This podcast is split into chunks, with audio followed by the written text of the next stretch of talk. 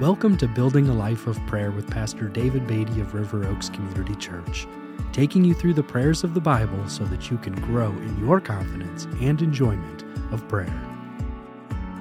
Thank you for joining me today as we're talking about building our effectiveness in prayer. We're looking at the Gospel of John, chapters 14, 15, and 16.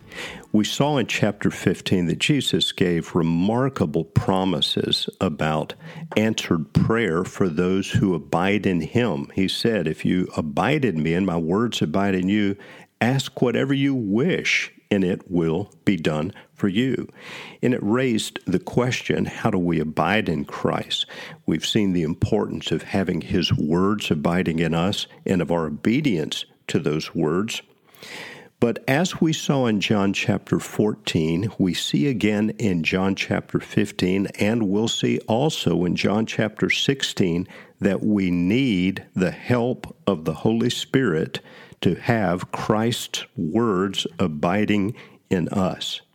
In John chapter 15, verses 26 and 27, we read, But when the Helper comes, whom I will send to you from the Father, the Spirit of truth, who proceeds from the Father, he will bear witness about me. Now, we've already seen in John 14 that the Helper is a reference to the Holy Spirit. Jesus will speak about the Holy Spirit again in John chapter 16. And he says something that I think is truly remarkable in John 16 and verse 7 when he says, Nevertheless, I tell you the truth, it is to your advantage that I go away. For if I do not go away, the Helper will not come to you, but if I go, I will send him to you.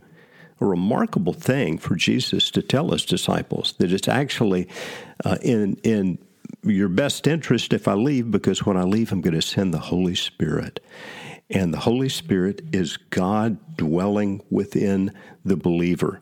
Jesus went on to say this in John 16 and verse 12 I still have many things to say to you, but you cannot bear them now. When the Spirit of truth comes, he will guide you into all the truth. For he will not speak on his own authority, but whatever he hears, he will speak, and he will declare to you the things that are to come. He will glorify me, for he will take what is mine and declare it to you. All that the Father has is mine. Therefore, I said that he will take what is mine and declare it to you. Jesus was speaking about the Holy Spirit. And there is a very clear link between having the guidance of the Holy Spirit and abiding in Jesus' words, having his words abide in us, and praying effectively.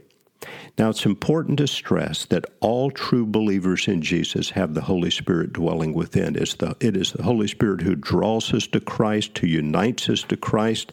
If you're not yet a believer, it is important that you turn in faith to Jesus as Savior and Lord.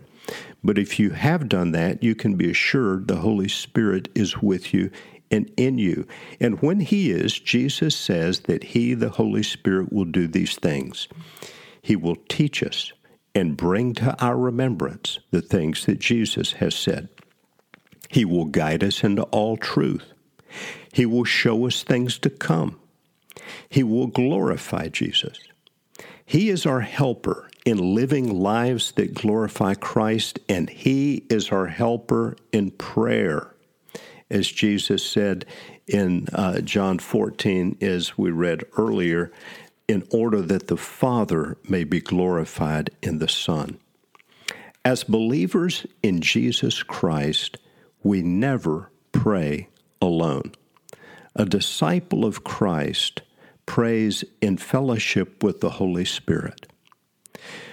With the help of the Spirit, we pray to the Father in the name of the Son. And when we do that, we can pray with the assurance that our prayers will be answered. As Jesus said, If you ask me anything in my name, I will do it.